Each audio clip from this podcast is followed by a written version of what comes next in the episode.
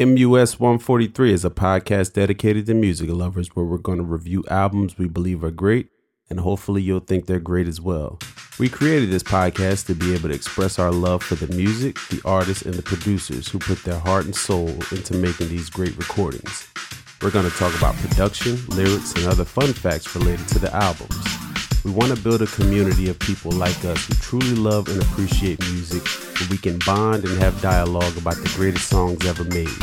And together, we can all make time for our love of music. Action! All right, y'all, we back. MUS 143 podcast. It's Mr. Pone speaking. And JG, what's going on? Oh man, ain't nothing. You know, um, we got a, a very, very, very special album to, that we're gonna be doing today. We're gonna be doing the album that sold more records than any other album in the history of music, better known as Michael Jackson's Thriller, right? Yes, sir. And you know, before we get into any of that, you know, I always want to thank the people that listen to the show and support the show. We always want to thank y'all, um, you know, just for listening and and for all the you know the comments that y'all send us and all that we definitely you know really appreciate that. And as i always say if you're digging the show let a friend or a relative know you know we want to keep growing the show and making it as big as possible. And if any people out there to listen to this show frequently if they are in contact with any artists um, that have these great catalogs of style of music that we cover if they you know you know someone you know, let us know. We would love to, you know, start doing some interviews on some of this great music that we cover. So that would be appreciated as well. But um, you know, back to this thriller thing, you know, so I saw, you know, last year it was the 40th anniversary of Thriller.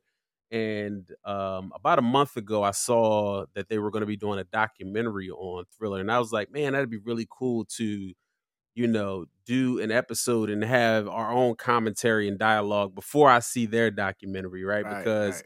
there's like a million stories that you can talk about with Thriller. You know, it's like you can talk about Thriller for weeks upon weeks. Everybody's got different stories. Everybody's, you know, it was the biggest right. album ever, right? So I wanted to, you know, cover some of the things and the experiences that I had with the album that you had with the album.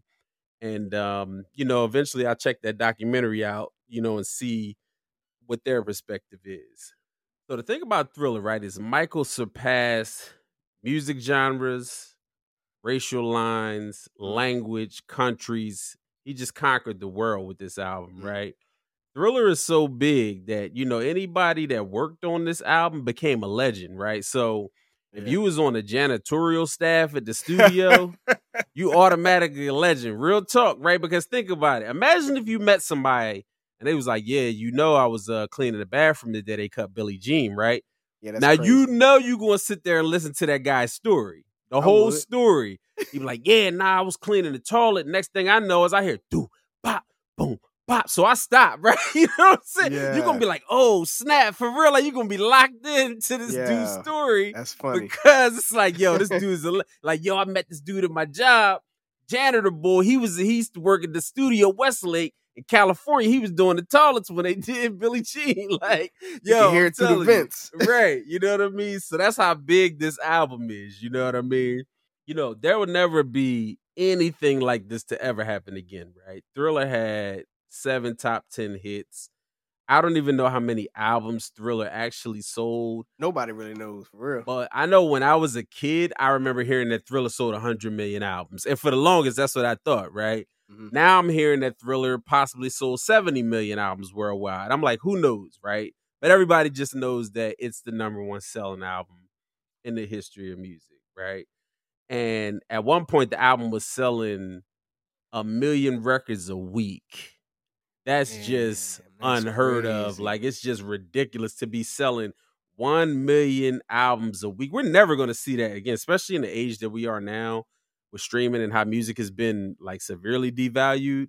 Right. You're just never going to see anything like that again. But one of the things that Quincy Jones said was when it was on vinyl, people was wearing their copies out and they had to buy three and four copies. So that uh, allowed the sales to ah. keep, you know, rising up as well.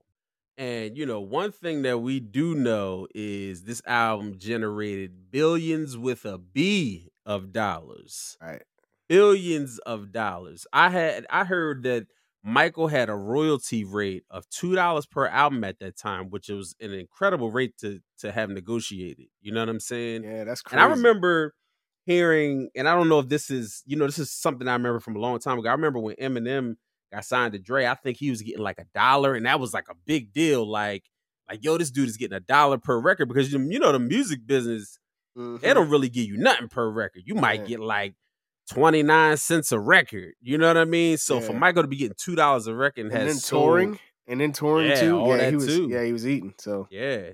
And you know, the head of CBS Records said Michael could read the contracts as good as the lawyers could. So Man. he was definitely sharp when it came to his business, right? Now, I say this right now. You can imagine how much money Mike had just based off of the album sales, right? You take 50 million records times two, you got a 100 million dollars. You could just do that math quick, right? Right. But imagine how much money the record company made if they sold 70 million like they mm. saying.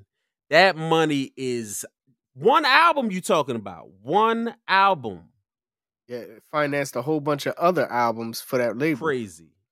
Finance yachts, boats. Yeah, yeah, and then you some. know bungalows, yeah. kookaroos, all that. you know what I'm saying? Like all kind of stuff for people. You know, they had to make a ton, a ton of money off of this, and you know, this album came out in 1982, right? So you got to remember back then, you know, racism in the business was still in full effect, right? Mm-hmm. You know, they wouldn't put him on the cover of Rolling Stone for a long time.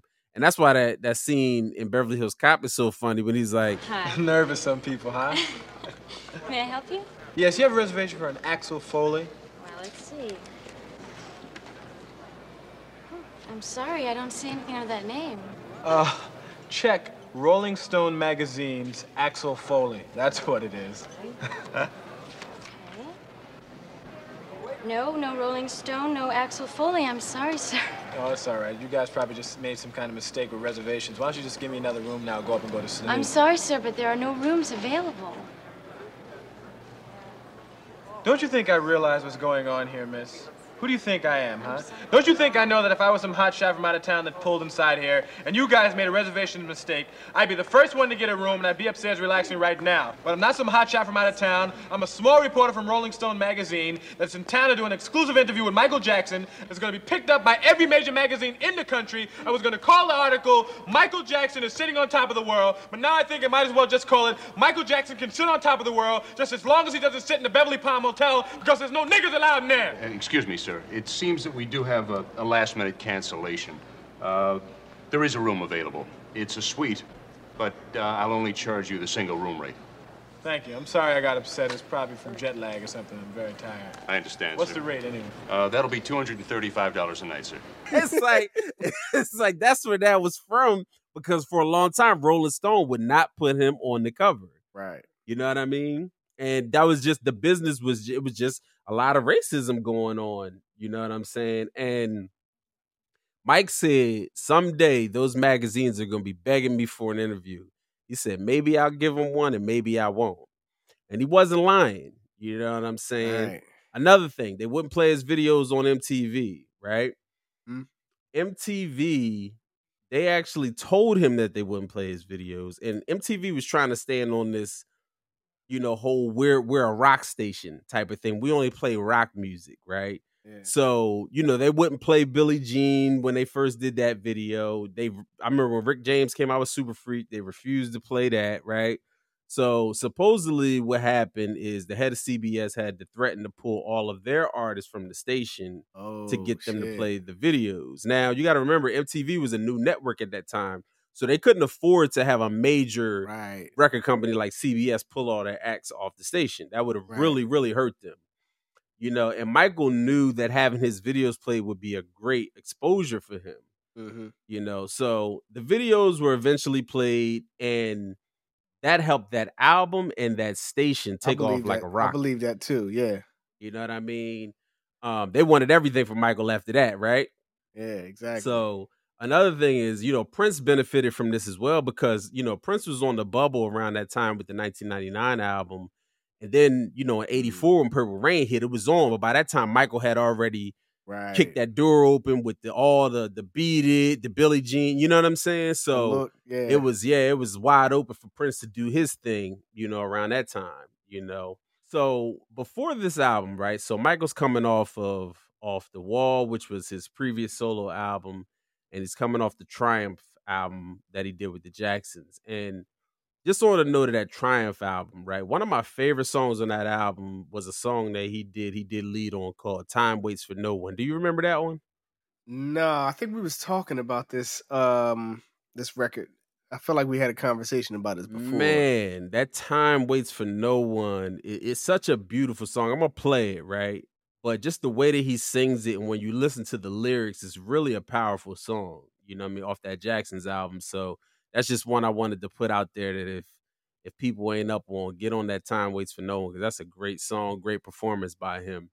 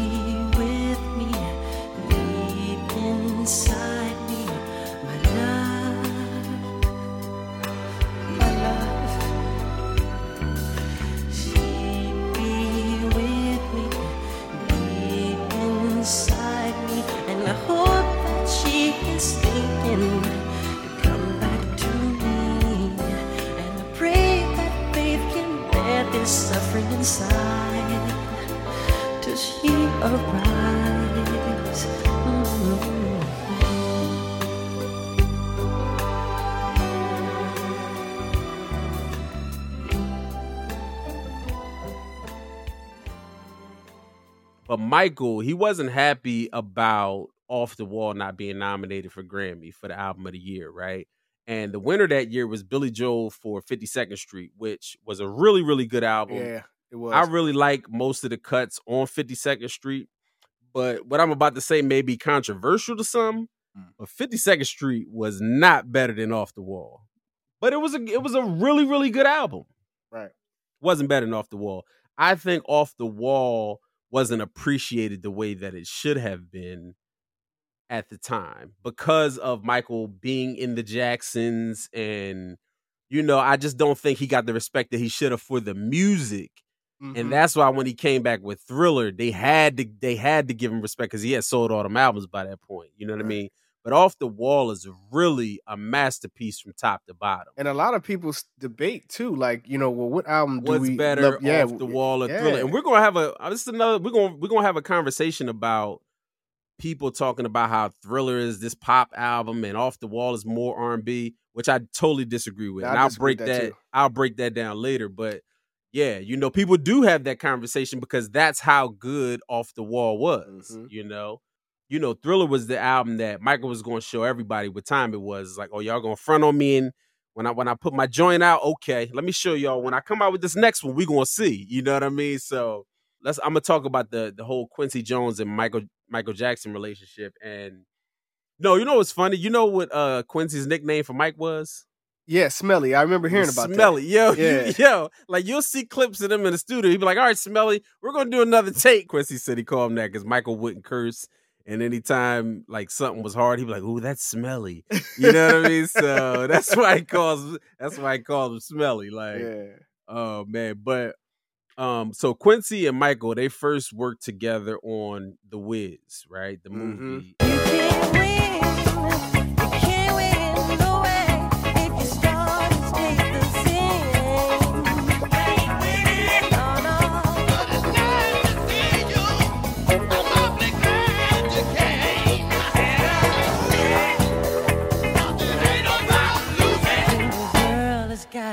shame. You can't reach out.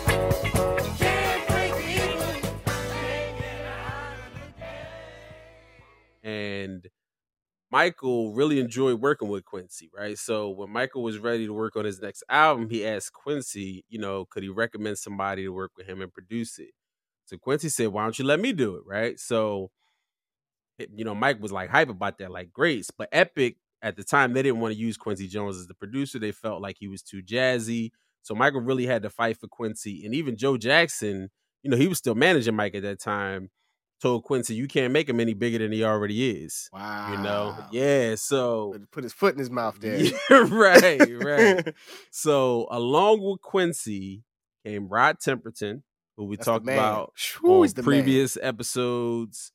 Incredible songwriter, and also Bruce Swedien. Right, Also, these are the legend. guys.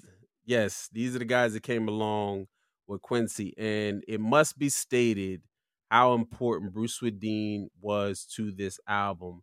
So, for people that don't know, Bruce Swedien was the recording and mixing engineer for this album, and a lot of people don't even realize why they love this album so much. Not just because the music is mm-hmm. incredible, but because it sounds out of this world. Like it sounds so amazing that it's it's really addicting to your brain. Sonics, yeah. Yeah, it's it's really addicting, and I don't think people pick up on that part. You know what I mean? And um, even though what Bruce was doing was technically very scientific, he said if he would have reduced what he was doing to a science, it wouldn't have been the same. He said he always kept it all about the music, right?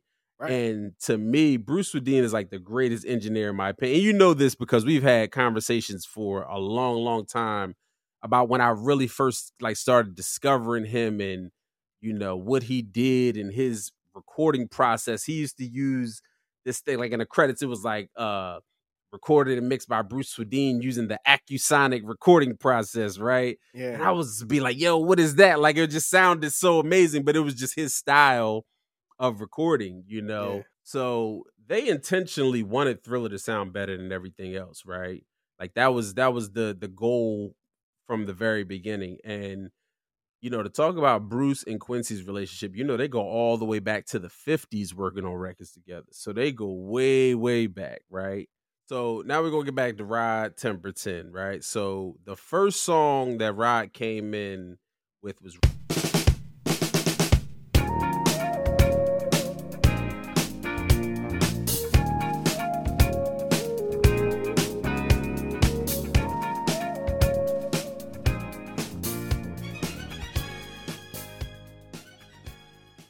So Michael said Rod really made him step his game up, and they created like a friendly competition on who could come up with the best songs, right?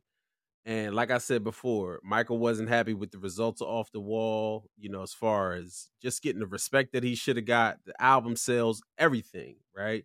So he wanted to come up with an album that was so good that every song on it was a hit. So from what I was told, people weren't buying music all that much before Thriller like they did after Thriller. Mhm. So a lot of people benefited from Thriller being so successful because the music industry was really in like a slump. You Mhm. know what I mean? Where people weren't really interested in buying music because you got to remember you're coming off of disco in the late 70s and you know now you're in the 80s. It was like I guess a transition period, you know, for music, right? Yeah, yeah. And Quincy came in the studio the first day. This is Bruce says this. He came in the studio the first day that they were starting to create the album, and he was like, "Hey, you know, this is an album that's going to save the music business, right? Like that's how important it is." So everybody came in with their A game. Everybody knew, okay, I got to bring it because you know Quincy's the coach. He's setting it up, you know, a certain kind of way, right? And uh Quincy said Bruce, him, Michael, and Rod would stay up for five days straight. Right. And I remember hearing this years ago, and I think I told you about this of how they would be carrying second engineers and musicians out because they couldn't hang with the with the A team. You know, Michael and all them, that was the A team. And it was like, yo, these dude, these dudes up for five days straight, bruh. Yeah, that's crazy. Man, crazy. But You you, talk about work ethic. I mean, but you gotta love it. You gotta you love it. Really gotta that. love it. Yeah. Yeah. And and I don't know if that is there anymore in in music. I don't know if people are that hungry. Even if they're hungry, I don't think anybody's that hungry anymore. You gotta you gotta understand. music. Mike was still successful, but he just didn't get the, the the the credit that he deserved. So it's like for him to go and want to be like, yo, we're gonna we're gonna change the whole way that we look at albums sonically and all that stuff. Like this, that was that was unprecedented. He didn't even have to do that. He could have just just came out with another album. You know what I mean? And just you know, and it, it would have sold, but they wanted more. Exactly. Exactly. So, you know, Rod, he actually came up with the title Thriller because Rod, uh, he actually wrote the song Off the Wall, and then they wound up using that as the album title. And Quincy said, Hey, you know, see if you can come up with a title for this album. And, you know, Thriller was originally a song called Starlight, but we'll talk about that later. Mhm. Um, but so that's where Thriller came from. The title came from the song that Rod Temperton wrote, right? So one of the things that Quincy said, he was like, "Yo, if Thriller would have sold six million albums, it would have been considered a success at that time because the music business was just not in a good place. So that was like the goal. We need to sell six million albums, right? So um the album was completed in eight weeks. You know, they grinded, grinded to get that album done. You know what I'm saying? That's not a lot of Um, time, yo. Not a lot of time to to do the album that they actually did. No, not at all. You know, you're talking about hundreds of mixes and yeah, it's crazy. Uh dropping songs off. It's a bunch of stuff that we got to talk about. But Yeah, yeah, yeah. it was it was uh it was crazy what they had to do to get this album done. I'm gonna tell you what I think is funny though, right? So I saw an old Rolling Stone magazine review on Thriller, right? From 1983. Do you know that they gave Thriller four out of five stars Really? when it was released? And the author of the article had the nerve to say, Thriller may not be Michael Jackson's 1999, but it's a gorgeous, snappy step in the right direction. Like, bruh, you kidding me? Wow. I'm sure that dude is uh is is, is four out of five star. This is how you can. But I'm gonna tell you what's what's great about this. This gives you a clear uh, representation of how they was fronting on Mike. right, right. You know what I mean? See, you see, we only know Mike after Thriller. You know, our life, Michael Jackson is the biggest thing ever, right? Right. But you know, you have the people that really grew up with Mike through the Jackson Five era, through the Jacksons, right? Now he's a solo artist. It's like, yeah, he's got good music, but we ain't really, you know what I'm saying? They really trying to keep him in a certain place and not let him be as great as he really is. So I'm like, how you gonna get this album four out of five stars? No way this album is four out of five stars. He was hating. Yeah, straight up. So, you know, they didn't even use that back then, but he was he was cold hating. You know what I'm saying? Right. so so um you know um I, another thing i want to talk about with this album you know and really you know taking the time to really focus in on it is realizing the the the heights of what thriller is and also the downfall of it right? Because like we know that michael had a lot of issues you know with his childhood and growing up and all that right? Like you know everybody pretty much knows that. Right. but we don't look at the like what success did to him you know as an adult right so so we know that thriller was like the apex of michael's career right Right. and he would really spend the rest of his career trying to surpass that right and you can't surpass thriller like that's it's a one once in a hundred lifetime thing right you know what i mean Mhm. so, you know, a lot of people that were around him at the time were saying at first it was all about the music, right? But then it became about the album sales and the awards, right? And then it just changed forever from that point on. And he became obsessive about the sales. And then he started comparing himself his sales to whoever was hot at the time, just say like Prince and then Madonna, right? Like they were really on fire in the 80s, right? So they were saying like he really enjoyed being on top, but he hated it when he wasn't. You know, like he was super happy on the days where he was climbing, Mhm. But he hated coming down. You know, and his his success story is really a tragedy with this album because he viewed everything that came after it as a failure. Like Right. everybody around him was super hype, happy when Bad sold more than 20 million albums, right? Michael was disappointed because his goal was to sell 100 million with Bad. he was like, okay, if I sold this much with Thriller, I'm gonna sell even more Bad. But it doesn't really happen like that. Thriller is a one like everything has to be like aligning right at the same time. Yes, timing. It's the videos. It's, it's- Yeah. it's so much new happening with that Mhm. album that made it big as it was. Once Mhm. that's not new anymore, you're it's you're never going to get back to that. You know what I'm saying? So it's really like an addict, you know, chasing a high that they were never going to get again. That's really what Thriller is. And you know, I feel like a lot of times we don't really look at this album like that. We just look at it from a, a success standpoint right. but that's what happened, you Yeah. know.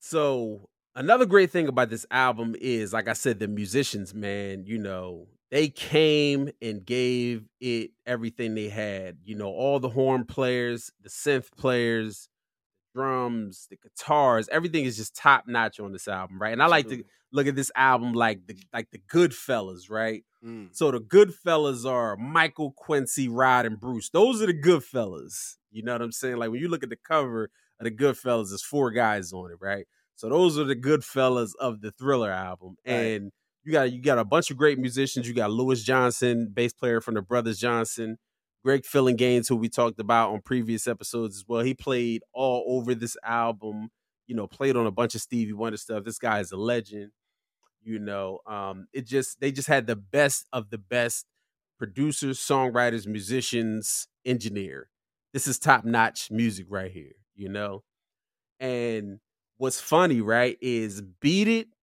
pyt human nature and lady in my life weren't on the first set of songs for the thriller album right they were actually replacements That's wild. Yes. Now, one thing I want to know that I don't know, and this is there's some people out here. I was always known as a Michael Jackson fan as a kid, right? But you don't realize that there's like a trillion other Michael Jackson fans in the world, so you feel like you're the biggest Michael Jackson fan, right? But mm-hmm. then when you get older, you start to realize, like, yeah, I'm not as big as these other people. They really, you know, go crazy with yeah, people passing out and all that other good stuff. you know. Yeah. But I want to know what were the other songs that were cut from the Thriller album that didn't make it. Mm. There's one that I know for sure that was supposed to be on it. We're going to talk about that. But what were the other ones? So, but there there were four songs that were cut from the first run of the Thriller album. You know, after they had it all done, Mikey and Mike and Quincy didn't feel the album was ready. They weren't happy with it, so they continued on, and eventually they did those four songs that I just mentioned. Mhm. Now, one of the songs from the original lineup that was supposed to be on the album is a song that I love. I listen to it all the time. It's a song called Carousel. Have you ever heard that? I think I probably played it for you, but I, I think I played it for you before, but you might not know it off the top of your head, yeah, right? yeah, yeah, yeah. So I'm gonna play you Carousel, right? Because I want you to just get a vibe of a song that could have made Thriller, and it's a song that I love. So I'm gonna play you a little bit of Carousel and tell me what you think. Don't you know I lost my heart on the carousel a circus girl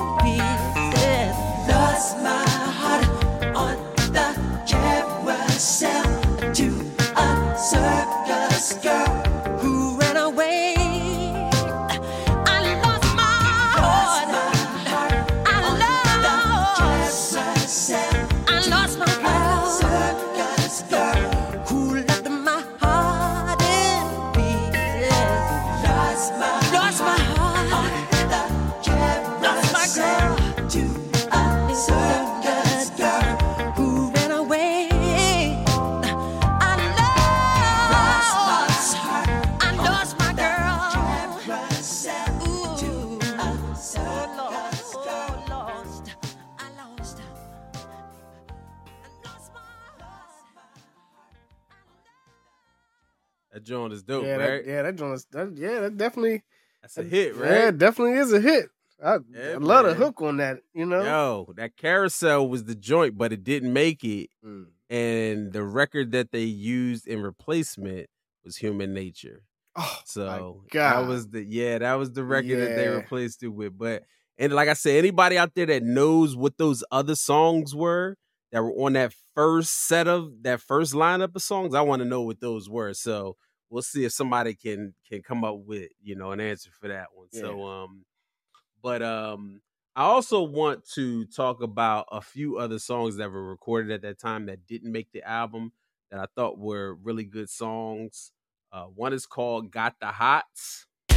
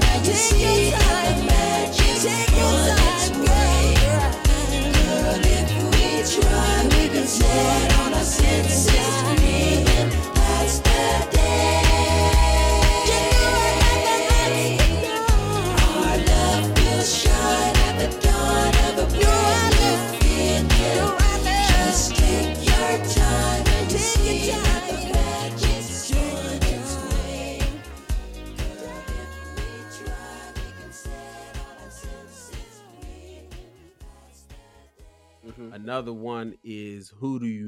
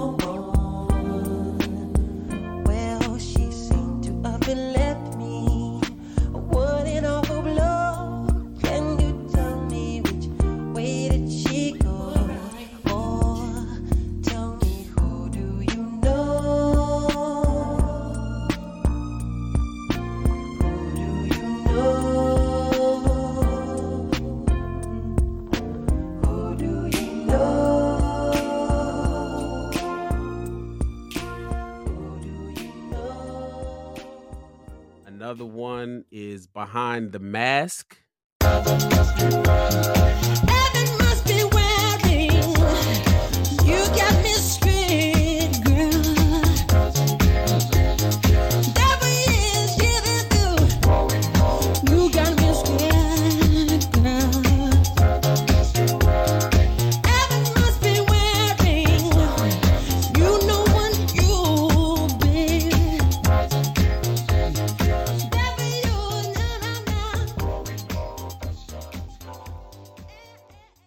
And another one is "The Toy."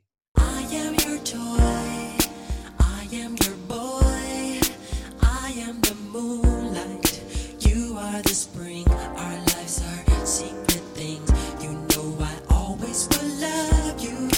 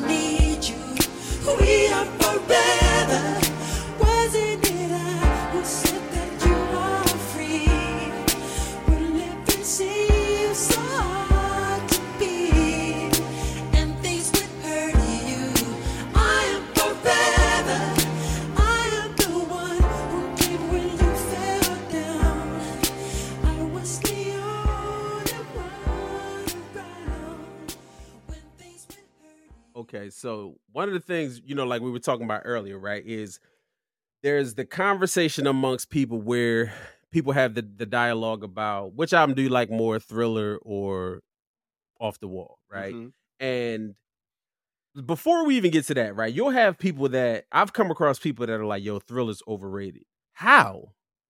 Who the hell And it- said that? I've I've heard mad people say that. Like, but what it has to do with is just because Thriller is popular, right? Right. And some people don't like albums that are popular, and I get that, right? Because some people want the albums that are like this is my thing. You know what I mean? This this is a piece of me versus something that's just with everybody. Like you might not even be crazy about music, but you know about Thriller. So I get why they're saying it, but it's not it's not correct at all, right? And then you have the people that are saying, well, Off the Wall is more of an R&B album and Thrill is more of a pop album. I disagree, and I'm gonna break down why, right? Now, some mm-hmm. people may disagree with me, right? It's cool, we could disagree. So, wanna be starting something. That's a funky dance record. It's not a pop record, Right. okay? Baby Be Mine. That's straight R&B Right. right? The girl is mine. That's a jazzy R&B record. If you put Al Jarreau on The Girl Is Mine, no one would call that a pop record. That's a fact. Only reason why they call it a pop record is because Paul McCartney's on it. Yep. Right? Thriller, right? Funky dance record, right? Right. Think about the sound of the music. I'm gonna t- hold on before before you hold on Uh-huh, before we, let's before you get off of that. Right. Yeah. It's funny because if you didn't ever see the video Thriller and you just listened to Thriller, you wouldn't see it the same way. Like you We wouldn't gon- listen to it the same way. listen, We're We're going to talk about all that. Yeah, You- yeah, yeah. And you're 100% correct. You know what I mean? 100% correct. Yes, that's true. But just based on the music, it's not a pop record. Not a pop record. Right. so beat it. That's a rock record, right? That's more based in rock music than any other thing on the album. So I, Right. I give them that one song. Okay. Billie Jean, a funky dance record. It's only considered pop because it became popular. But listen to the music itself, right? right. Human Nature, that's an R&B record. Right. PYT, funky dance record. Lady in My Life, R&B record. So how's Thriller a pop album? It's not. I don't know. Just man. because of Beat It, the music is really R&B based more than anything. Right. You know what I'm saying? But you got Beat It on there that kind of makes it okay. It's like this is a rock song on this R&B album, right? Right. Right. But to me, so I, I think people have just gotten used to saying that, but not really thinking about what they're saying, and that's why I wanted to break that down. You know, to for people to think about it, like, yeah, you know what? I never really thought about these songs not really being pop songs. You know what I'm saying? Yeah. But I'm gonna tell you what I I want to play you the demo for the girl is mine. Man, when I tell you this thing is smooth, Okay. yo, smooth, bro. You got to see how Mike laid the demo there because you know the demo ain't got Paul McCartney on it. Right. Right. So so I'm gonna play that for you. Hold on.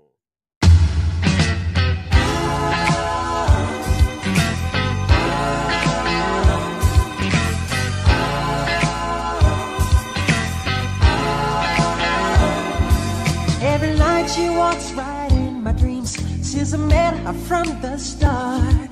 I'm so proud I am the only one who is special in her heart. The girl is mine.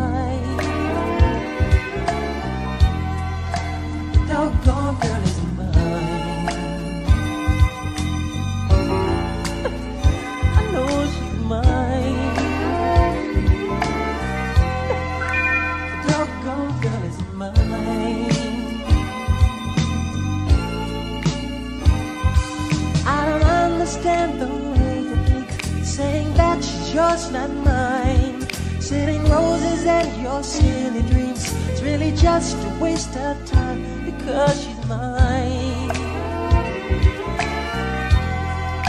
The doggone girl is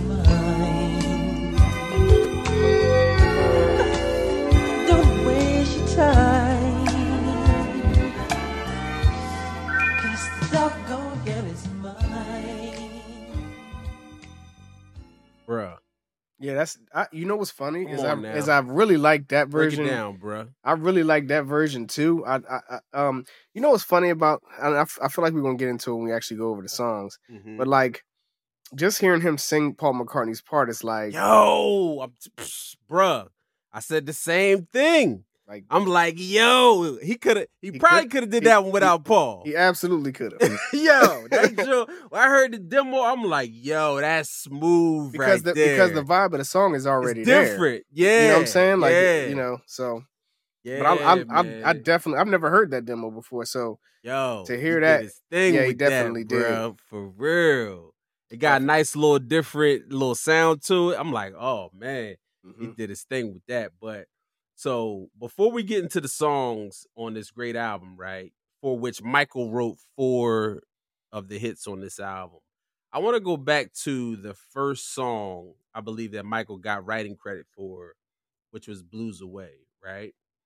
And it's a favorite of mine. And if you remember from the movie, you know, the Jackson movie, how, you know, Joe was talking about Motown didn't let them produce their own songs. And when they go over to CBS, they'd be able to do their own music, right? Because that was a big thing for them. Because these, they were talented, man Right. you know, outside of just being great performers, they really had a lot of talent in songwriting and producing. Like Autumn Jackson's records, like the Philly International stuff, they had the Philly International producers, but once they went to like the Destiny album and all and Triumph, that was them. You know what I mean? They produced their own stuff. So they were really, really talented.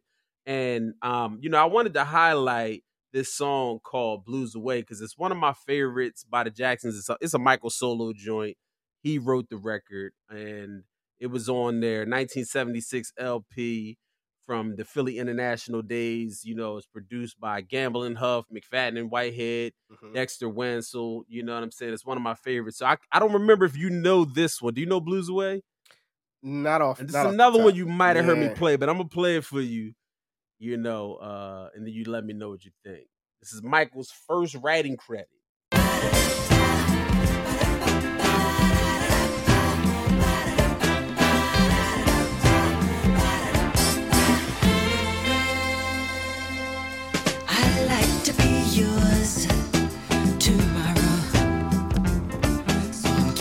Some time to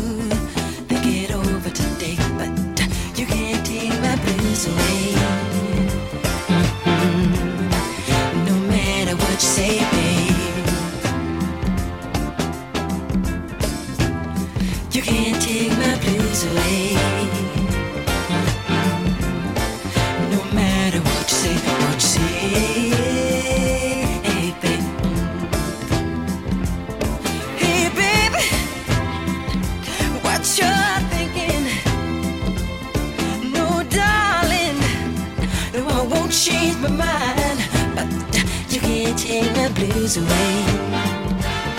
Mm. Now tell me what you say, babe. Mm, You can't take my blues away. Mm, No matter what you say, what you say, hey, babe. That joint ain't bad, right? Yeah, there. that's your, that joint is hot. 1976. That's crazy. first s- credited song. Uh, That's at least that's what what what I know. I could be wrong, but I believe that that's Mike's first credited song on an album, and that's a straight hit, right? Yeah. Straight hit, you know. Um, so yeah, I wanted to play that song for people if they didn't know about it. Check out that Blues Away. If you love Michael Jackson, that's an early when Mike was a youngin'. You know what I'm Mhm. saying? Put that joint together with some of the greatest you know, producers from that Philly International era. So, but yeah, we're gonna go ahead and get to these songs now, man. You know what I'm saying? And Yeah. all right, y'all, we're gonna have to pause the episode right there. Y'all gonna have to come back and check us out on the second part of this. We appreciate y'all for listening, and we're gonna see y'all on the next one.